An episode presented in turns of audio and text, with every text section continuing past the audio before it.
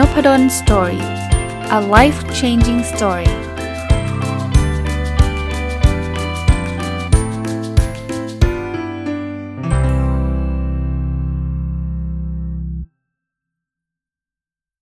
วัสดีครับ ยินดีต้อนรับเข้าสู่นพดล Story Podcast นะครับ แล้วก็วันศุกร์นะครับ ยินดีต้อนรับเข้าสู่รายการ MBA Weekly นะ ต้องบอกว่าเปิดรายการนี้มาตั้งแต่ต้นปีนะครับ แต่ว่าช่วงแรกเนี่ยจะเป็นช่วงที่เล่าประสบการณ์ส่วนตัวของผมเองนะครับ ที่ได้เคยเรียน MBA ที่ธรรมศาสตร์นะครับ เรียกตั้งชื่อซีรีส์ช่วงนี้ก็คือ MBA Journey ก็คือ MBA ธรรมศาสตร์เนี่ยเป็นจุดเปลี่ยนชีวิตผมเลยนะจากการเป็นวิศวกรจนกระทั่งสุดท้ายมาเป็นอาจารย์มหาวิทยาลัยที่ธรรมศาสตร์เนี่ยที่คณะที่ผมผมเรียนนี่แหละครับ คณะพาณิชยศาสตร์และการบัญชีเนี่ยแล้วก็มาตอนหลังก็ ได้มาเป็นอาจารย์สอน MBA แล้วก็มาเป็นผู้อำนวยการโครงการ MBA ในปัจจุบันนะครับก็เล่ามาหลายตอนแล้วนะครับ เริ่มต้นตั้งแต่ที่มาที่ไปนะว่าเป็นวิศวกรแล้วมาเรียน MBA ทำไมนะครับ แล้วก็เล่าเล่ามาเรื่อยๆ เลยว่าประสบการณ์เรียนเจออะไรบ้างนะครับ จนกระทั่งมีโอกาสได้ไปเป็นนักศึกษาแลกเปลี่ยนที่ต่างประเทศนะครับ กลับมาเล่าถึงวิชาหลายวิชาที่เรียนแล้วก็มีมีมุมประทับใจ มีมุมสนุก แล้วก็มีมุมตื่นเต้นก็ก็เล่ามาตลอดนะวันนี้จะมาเล่าถึงอีกประสบการณ์หนึ่งต้องเล่าเท้าเท้าความนิดนึงว่า MBA ที่ธรรมศาสตร์เนี่ยตอนนั้นนะตอนผมเรียนเนี่ยปกติเนี่ยเรียนประมาณ 3 ปี คือจำนวนหน่วยกิจมันค่อนข้างเยอะ แล้วก็ นักศึกษาส่วนใหญ่จะลงกันแค่เทอมละ 2 ตัวก็ 3 ปี แต่ว่าส่วนตัวผมเนี่ย ผมจะลงเทอมละ 3 ตัว เพราะฉะนั้นเนี่ย requirement ผมจะจบเร็วนิดหนึ่งก็คือ 2 ปี แต่ก็ยังไม่ได้จบนะ คือหมายถึงผมก็จบพร้อมเพื่อนๆเนี่ยแต่ปีที่ 3 เนี่ยจะเป็นปีที่สำหรับผมจะเบานิดนึงเพราะว่าเรียนไปหมดแล้วคราวนี้มีอะไรที่เกิดขึ้นในปีท้ายๆบ้างนะเล่าเรื่องแรกก็คือว่าผมหลังจากเรียนวิชาพวก บังคับต่างๆ วิชาเลือกต่างๆ เกือบหมดแล้วเนี่ย ตอนนั้นก็จำไม่ได้แล้วนะมันนานมาแล้ว แต่ว่าจำได้ว่า เออเพื่อนๆยังเรียนกันอยู่เนี่ย ผมก็เลยสมัครไปเป็น TA TA ก็คือ teaching assistant ก็คืออจะเรียกว่า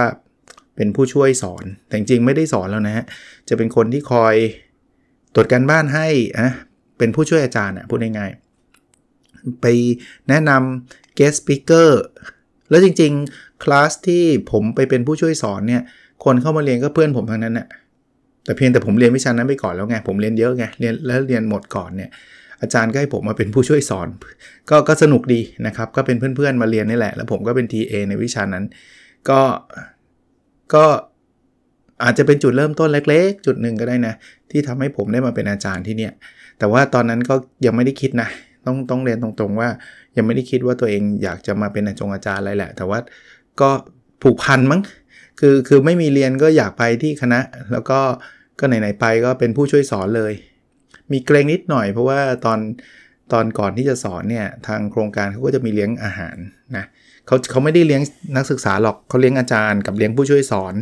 แต่นึกออกไหมไปกินอาหารเย็นแล้วก็โต๊ะในทั้งโต๊ะเป็นอาจารย์ที่เคยสอนเรานั่นแหละเขาก็รู้จักเรานะก็เขาก็รู้ว่าเราเป็นทีเอนั่นแหละแต่มันก็เกรงๆอะกินข้าวไม่อร่อยเท่าไหร่หรอก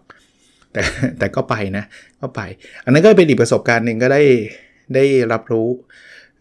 คือคือตัวเองก็เคยได้เรียนมาก่อนแล้ว แล้วก็รับรู้ในอีกมุมหนึ่งว่าอ๋อผู้ช่วยสอนทำหน้าที่แบบนี้เองนะครับ อีกประสบการณ์หนึ่งซึ่งอันนี้ก็เป็นประสบการณ์ที่ที่ประทับใจแล้วก็น่าตื่นเต้นอันหนึ่งก็คือ ที่ธรรมศาสตร์เนี่ยก่อนจบการศึกษาเนี่ยเขาจะมีการเล่น simulation game สมัยผมเนี่ยเกมที่เล่นชื่อว่า Intopia นะครับ ถ้าใครจบธรรมศาสตร์มานานสักนิดหนึ่งเนี่ย ได้ยินชื่อนี้น่าจะคุ้นเคยนะ ก็เป็นเกมจำลองที่เราจะแบ่งกลุ่มกันเล่นนะ แล้วแต่ละกลุ่มเนี่ยก็จะเป็นเจ้าของบริษัท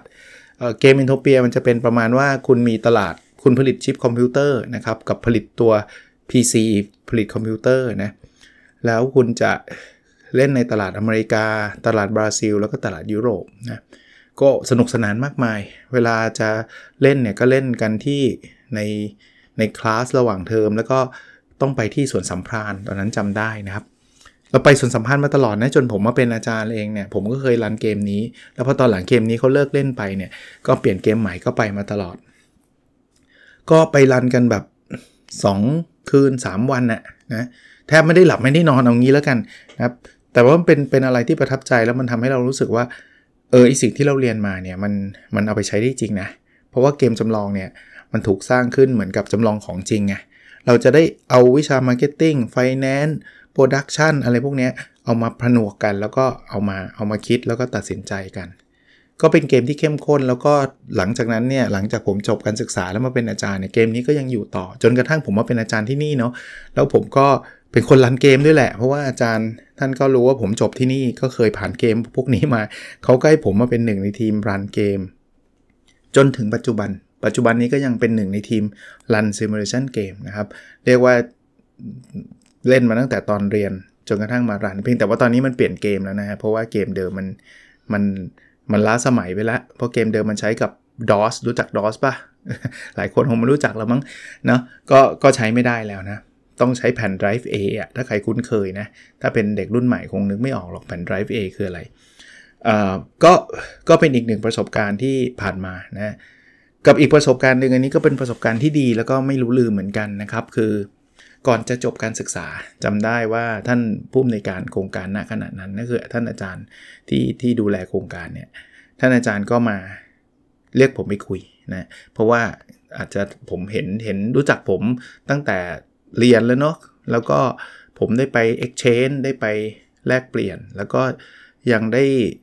ทำกิจกรรมหลายอย่าง เช่นเเป็นเป็น TA ให้อาจารย์ก็ก็คุ้นเคยกันนะครับ ท่านอาจารย์ขอขออนุญาตเอ่ยนามแล้วกันนะครับ ท่านอาจารย์โอภาสเนี่ยท่านก็เป็นผู้อำนวยการโครงการตอนนั้นเนี่ยท่านก็เรียกผมไปบอกว่าจริง ๆ MBA เราเนี่ยอยากจะส่งไปแข่ง business plan ต้องเล่าให้ฟังก่อนนะครับ การแข่ง business plan เนี่ยคือการแข่งในในระดับนานาชาติเนี่ยปกติเนี่ย โครงการที่มีชื่อเสียงโด่งดังมากนะขณะนั้น แล้วก็โด่งดังมาตลอดเนี่ยคือโครงการที่ชื่อว่า MIM Management in Marketing นะครับ เพราะฉะนั้นเนี่ยไอ้โปรแกรม MIM เนี่ยอ๋อไม่ใช่ Management Marketing Master in Marketing โปรแกรมนะครับ ก็คือโครงการอินเตอร์เป็นโครงการอินเตอร์พอจะไปแข่งต่างประเทศก็จะต้องเป็นโครงการนี้แหละ เพราะว่าโครงการนี้เขาเขาสอนทางด้านการตลาด แล้วเขาก็เป็นโครงการที่มีมีอาจารย์ต่างประเทศมีอะไรเป็นการเรียนการสอนอินเตอร์หมด ส่วนโครงการไทยอย่าง MBA เนี่ยไม่ค่อยไม่ค่อยเท่าที่ผมทราบคือไม่เคยแข่งต่างประเทศเลย แต่ว่าปีนั้นเนี่ยท่านอาจารย์โอภาสท่านผออเนี่ยก็ได้เรียกผมไปคุยบอกว่า อยากส่งทีม MBA ไปแข่งบ้าง ไปแข่งไหม เขาก็พูดง่ายๆชวนผมนั่นแหละ ถ้าผมสนใจนะ ให้ไปหาเพื่อนมาอีก 3 คน เพราะทีมหนึ่งมัน 4 คน ก็เอาตรงๆ เรียกว่าลังเลแหละ เพราะว่าถึงแม้ว่าตอนนั้นเนี่ยนะผมจะจบจบเมืองนอกมานะจบปริญญาโทมาภาษาอังกฤษก็พอได้ต้องต้องเรียกว่าพอได้ไม่ได้เก่งอะไรหรอก แต่ก็เรียนจบเมืองนอกมาแหละเนาะแต่ว่าเป็นคนที่เกลียด present จังจำได้ไหมผมผมเล่าให้ฟังมาตลอดว่าผมเกลียด present มาก ผมไม่ชอบเลยผมอาย ผมเครียดผมอะไรทุกอย่าง และนี่คือคุณไม่ได้แข่งในประเทศด้วยนะ คุณไปแข่งที่อเมริกา คุณไปแข่งงานแบบอินเตอร์แล้วแบบจะไหวเหรอวะ คือภาษาไทยยังไม่อยากพรีเซนต์เลย แต่แต่ตอนเด็กๆ ตอนนั้นก็เด็กนะ ก็คือเพิ่งจบมาไม่กี่ปีอะอายุยังไม่ถึง 30อะมันเหมือนมันมีความกล้าอยู่ในตัวนะ ทั้งทางที่จริง ๆ เป็นคนขี้อายอะไรก็ไม่รู้ แต่ไม่รู้ตอนนั้นเอาเอาอะไรตัดสินใจอะแล้วบอกว่าโอเคครับ ก็ไปบอกอาจารย์แบบเหมือนกับเรามีโอกาสแล้ว ผมคิดด้วยใจแบบนี้ฮะว่าถ้ามีโอกาสแล้วไม่ทำมันน่าเสียดายกว่า มีโอกาสทำแล้วมันพังอะ คืออย่างมากก็ไม่ได้รางวัลวะซึ่งจริง ๆ ก็อาจารย์ก็คงไม่คาดหวังพวกเราได้รางวัลหรอก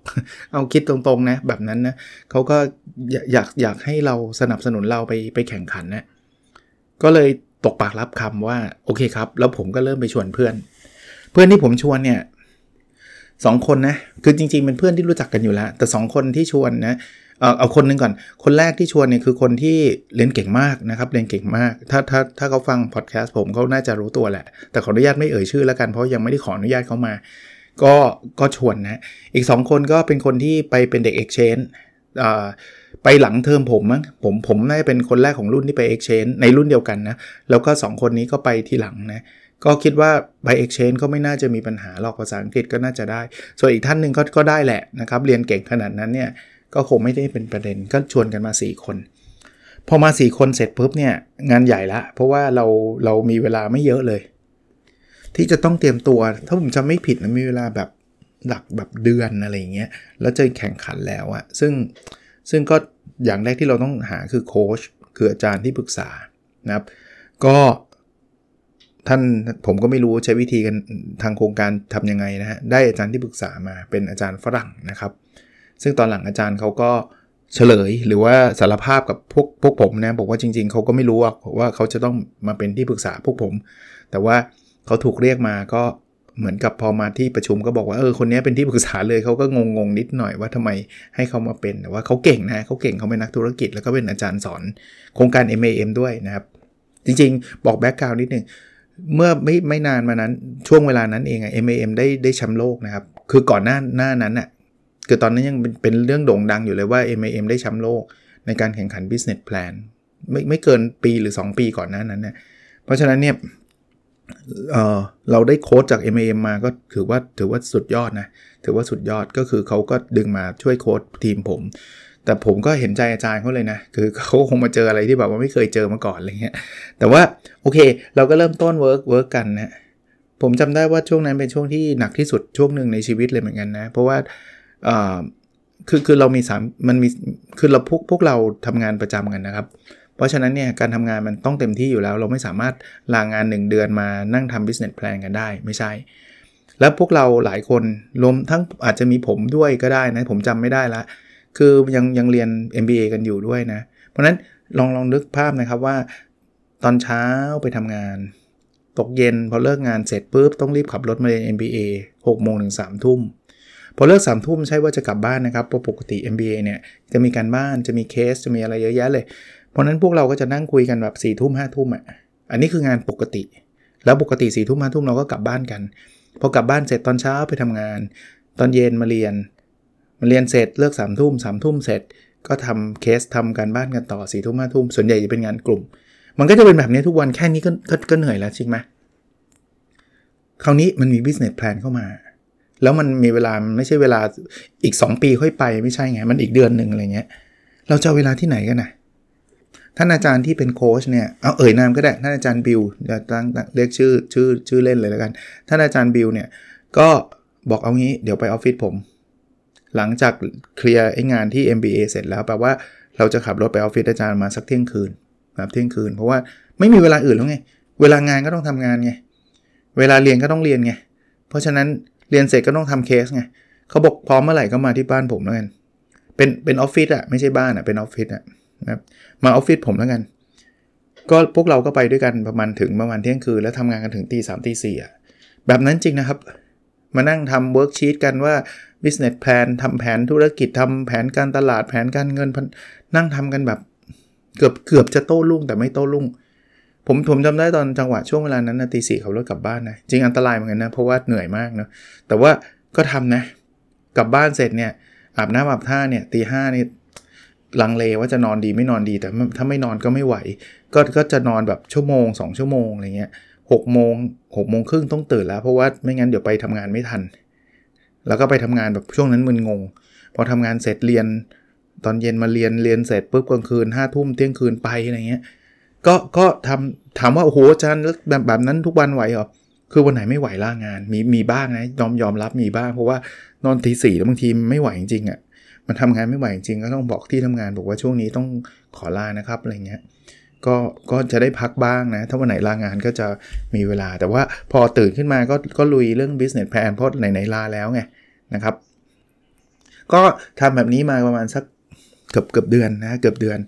จนกระทั่งเรียกว่าทำเล่มเสร็จส่งไปพร้อม พร้อมที่จะบินไปนะตอนนั้นเนี่ยที่บินไปเนี่ยไปแข่งกันที่ประเทศสหรัฐอเมริกานะครับ รัฐเนบาสกานะเป็นรัฐที่หลายคนอาจจะไม่รู้จักด้วยซ้ำนะก่อนไปก็ไปคุยกับท่านอาจารย์โอภาสที่เป็นผอโครงการในขนาดนั้นนะครับว่าเออผมจะไปแล้วนะวันดีครับอะไรเงี้ยอาจารย์เขาก็บอกว่ามีอาจารย์ธรรมศาสตร์ไปเรียนต่อที่นั่นคนนึงนะครับ ก็แนะนำคนนั้นแนะนำให้ให้ให้ผมรู้จักนะ ผมก็ยังไม่รู้จักอาจารย์ท่านไหนหรอก นะครับแต่ว่ามีมีคอนแทคอยู่ที่นู่นจำได้ว่าไปถึงที่นู่นหน้าหนาวอีกแล้ว คือคือเวลาตอนไป MBA ธรรมศาสตร์เนี่ยไปอเมริกาที่ไรเจอหน้าหนาวทุกทีเลยคือหนาวหนาวหนาวแบบเนบราสกาก็หนาวนะครับ คือพื้นมีหิมะเต็มเลย แล้วก็พื้นเป็นน้ำแข็งลื่นมากอะ่ะ คือเดินไม่ดีล้มอะ่ะคือคือเป็นน้ำแข็งแบบเป็นแผ่นน้ำแข็งเลยอะ่ะแบบนั้นเลยอะ่ะจำได้ว่าคนไทยนักเรียนไทยที่นู่นไปต้อนรับเยอะนะเยอะเลย ไม่ได้เป็นเป็นคนดังอะไรหรอกแต่ว่าเขาอบอุ่นดีอะ่ะคือ เข้าใจว่านักเรียนไทยที่ไปเรียนที่เนบราสกาก็คงไม่เยอะมากนักนะครับ ก็มีมีมีมีบ้างแต่ไม่เยอะมากนัก เพราะนั้นเนี่ยเขาก็แบบอัธยาศัยดีครับ แล้วก็แบบกึ่งกึ่งตื่นเต้นนิดนึงด้วยว่ามีคนไทยจะมาแข่ง business plan ที่นี่อะไรเงี้ย มาจากธรรมศาสตร์อะไรเงี้ย ก็ก็ต้อนรับขับสู้ดี พาไปกินข้าวกินข้าวอะไรเงี้ย ต้องต้องขอบคุณผมจำจำแบบจำได้ลางๆ แล้วล่ะ เพราะว่านานแล้วนะครับ นานแล้ว แต่ก็ประทับใจนะ ต้องเรียกว่าประทับใจ ไปถึงเนี่ยก็ หนาวอย่างที่ผมบอกแล้วก็มีการเตรียมตัวกัน เพื่อเข้าแข่ง ยังจำได้ว่าคืนก่อนแข่งเนาะเขาจะมีงานแบบคล้ายๆ เปิดบูธอะพวกเราเอาเสื้ออันที่อาจารย์เขาคิดให้นะเอาชุดไทยไปด้วยขำดีเหมือนกัน นี่เห็นรูปแล้วก็ยังขำตัวเองนะมีมีพี่ที่โครงการยังเก็บรูปพวกนั้นไว้เนี่ย ส่งมาให้ผมดูเนี่ยก็ก็ก็โดนล้อโดนอะไรบ้างนะว่าเหมือนเป็นเพื่อนเจ้าเบ่านะก็ใส่ชุดไทยกันเลยนะ ใส่ชุดไทยกันเลยไปไปออกบูธอะไรเงี้ย พอมาอีกวันหนึ่งเราก็ไป present กันนะครับก็ผ่านไปได้ด้วยดี present ผ่านไปได้ด้วยดีจำได้ว่าตอน present มีอย่างนี้ด้วยนะ ผมเอากล้องไปนะ เพื่อจะไป capture ไปไปอัดอะปรากฏว่ามันมีทีมก่อนผมอะเขากำลังจะ present แล้วเขาก็อยากจะอัด แต่เขาไม่มีขาตั้งกล้องเขาก็เลยเอาไอ้ที่อัดเนี่ยมาให้ผมบอกว่าช่วยอัดให้หน่อย ผมก็โอเค ผมก็หยิบมาอัด ปรากฏไอ้เพื่อนร่วมทีมนะคงไม่ได้นัดกันเดินมาหาผมบอกว่าขอโทษนะครับ อย่าอัดเพราะว่านี่เป็นความลับของทีมเขา ไม่อนุญาตให้อัด ผมบอกว่าเพื่อน you ให้ I อัด เอาไงคุยกันให้เคลียร์เขาบอกโอ้ sorry sorry อันนั้นก็อัดไปแล้วก็คืนเขาไป ส่วนตอนตอนทีมผมขึ้น present เนี่ยผมมีขาตั้งกล้องไง ผมก็กดอัดไง แล้วก็ไป present กัน present เสร็จมากดดูเอ้ามันมันจริงๆมันกดอัดไปกด 2 ทีกลายเป็นกดปิดเฉยเฉยเลยครับ เลยไม่ได้อัดเลยเสียดายนะ เลยไม่เห็นเลยนะก็ผ่านไปได้ดีนะครับ แต่ว่าสุดท้ายไม่ไม่ไม่ได้ชนะเลิศอะไรนะไม่ได้ชนะเลิศอะไรก็ ถือว่าเป็น อีกหนึ่งประสบการณ์ที่ที่ล้ำค่านะที่น่าประทับใจที่เราได้มีโอกาสไปแข่งขันที่ต่างประเทศนะครับ หลังจากนั้นทีมผมก็ไปเที่ยวกันนะครับ อาจารย์ท่านก็อาจารย์บิลก็ไปบินไปที่นิวยอร์กมั้งถ้าจำไม่ผิด ผมบินกลับมาที่ซานฟรานแล้วก็เที่ยวซานฟราน Lake Tahoe อะไรพวกนั้นเนี่ยขับรถเที่ยวกันนะก็ก็เป็นอีกหนึ่งประสบการณ์ดีๆ กับกับทีมกับเพื่อน MBA นะครับ แล้วก็กลับมาที่ MBA ที่ธรรมศาสตร์นะก็เเป็นช่วงท้ายๆ แล้วก็หลังจากนั้นก็เราก็จบการศึกษากันนะแล้วก็ได้รับจะเรียกว่าอะไรครับ ประสบการณ์ดีๆ ความรู้เต็มที่ ผมจำได้ว่าตอนจบการศึกษาเนี่ยเเริ่มเริ่มมี ตอนนั้นเป็นช่วงหัวเรียวหัวต่อในชีวิตเลยนะ เพราะว่าตอนนั้นรู้แน่ๆแล้วล่ะว่าเราคงไม่อยากเป็นวิศวกร แต่ว่า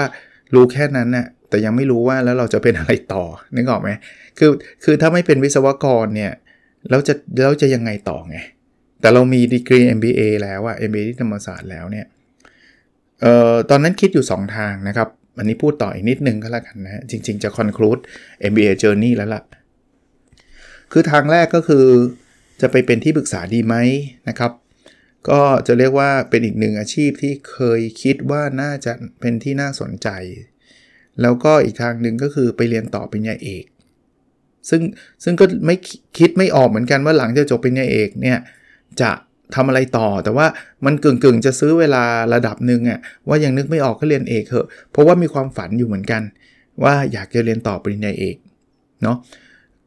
แต่สุดท้ายผมตัดสินใจไปเรียนต่อปริญญาเอกเออจริงๆจะว่าจะตอนนี้จะจบแต่ว่ามันมีอิชชูตรงนี้นิดนึงที่ผมว่ามีบทเรียนหลายอย่างนะแล้วก็ MBA ธรรมศาสตร์เองเนี่ยก็เป็นจุดเริ่มต้นเลยแหละที่จะทำให้ผมเปลี่ยนเปลี่ยนอาชีพ เปลี่ยนชีวิตไปแบบนี้ เอาเอาเป็นว่าเดี๋ยวตอนหน้าในวันศุกร์หน้ามาเล่าต่ออีกตอนหนึ่งประสบการณ์ของการการลองไปสมัครเป็นคอนซัลท์แล้วก็การตัดสินใจว่าเราควรจะเรียนต่อเป็นยาเอก แต่ว่าจะจะไม่ไปลงรายละเอียดเรื่องการเรียนต่อเป็นยาเอกนะครับ เพราะว่ารายการนี้คือ MBA Weekly แต่ว่าเพอิญมันมันต่อเนื่องเนาะมันต่อเนื่องจาก MBA เพิ่งจบ แล้วก็เดี๋ยวจะเล่าถึงชีวิตที่เปลี่ยนไปหลังจบ MBA ก็แล้วกันนะครับ โอเค เรื่องสุดท้ายก็แน่นอนประชาสัมพันธ์หน่อยฮะ ใครสนใจโครงการ MBA ธรรมศาสตร์อยากจะเรียนนะ ตอนนี้เปิดรับอยู่นะครับ จนถึงวันที่ 1 พฤษภาคมเลย ก็เข้ามาในเพจ MBA ธรรมศาสตร์นะครับต้องมีคะแนนสอบภาษาอังกฤษกับคะแนนสอบ Smart 2 ลองไปเสิร์ชใน MBA ธรรมศาสตร์ในเพจได้ หรือว่าหาไม่เจอก็ inbox มาที่ n o p ด d o n Story ได้นะครับ เดี๋ยวผมจะส่งข้อมูลไปให้นะครับ ผมผม ในฐานะสิทธิ์เก่า ในฐานะอาจารย์ผู้สอน และตอนนี้ก็อีกหมวกคือในฐานะผู้อำนวยการโครงการเนี่ยก็คิดว่านี่คือหนึ่งในทางเลือกที่ที่ดีทางเลือกหนึ่งสำหรับคนที่พร้อม แล้วก็คิดว่าน่าจะตอบโจทย์ตัวเองนะมีประสบการณ์ 3 ปีนะครับมาสมัคร ถ้าต่ำกว่า 3 คุณต้องมีอะไรโดดเด่น เช่น เป็นเจ้าของกิจการทำธุรกิจหรืออะไรเงี้ยก็ก็ลองสมัครดูได้นะครับ โอเคครับ แล้วเราพบกันในสดถัดไปนะครับ สวัสดีครับ